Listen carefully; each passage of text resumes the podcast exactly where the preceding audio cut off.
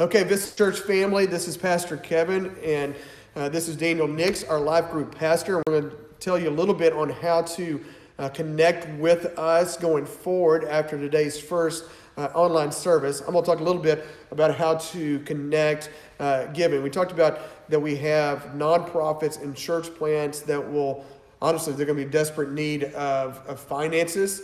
Um, and this is where the generosity of our family has been so significant.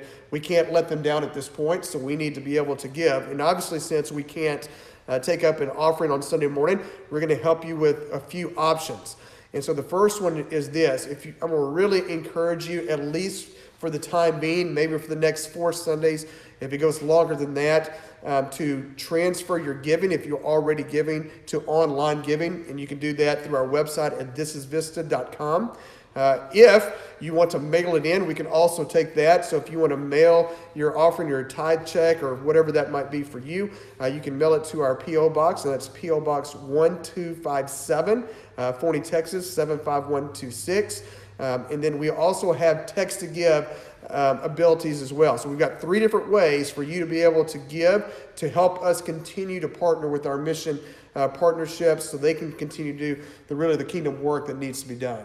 So those are your three ways. If you are, have questions about that, you can comment on this video, and I'll be following up with those. So Daniel, tell them how they can connect with us in other ways. Yeah, guys. So one key way that, that we remain connected as a church is connecting through life groups. Uh, groups of people that gather on a weekly basis, either in the weekends, throughout Yeah. the weeks, to make sure that we can have a more uh, close, intimate touch on your spiritual growth, what's going on in your life, and we want to make sure that that no one goes unconnected at this point. So if you are interested in uh, attending or joining a life group, please let us know. You can comment uh, below in this video. You can send us a message through Facebook, and in the comments, we're going to be posting a link to an online form that you can fill out so that we can have some more information about you.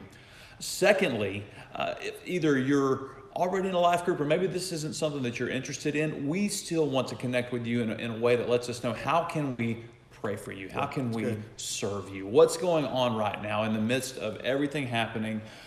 We want to just be able to do something for you. So one way or another, please get in touch with us. Let us know what we can do for you, even if it's praying, uh, serving. Uh, you've mentioned, you know, getting groceries and Yeah. things like that for, for those who maybe can't get out. So one way or another, we do want to get in touch with you. That's good.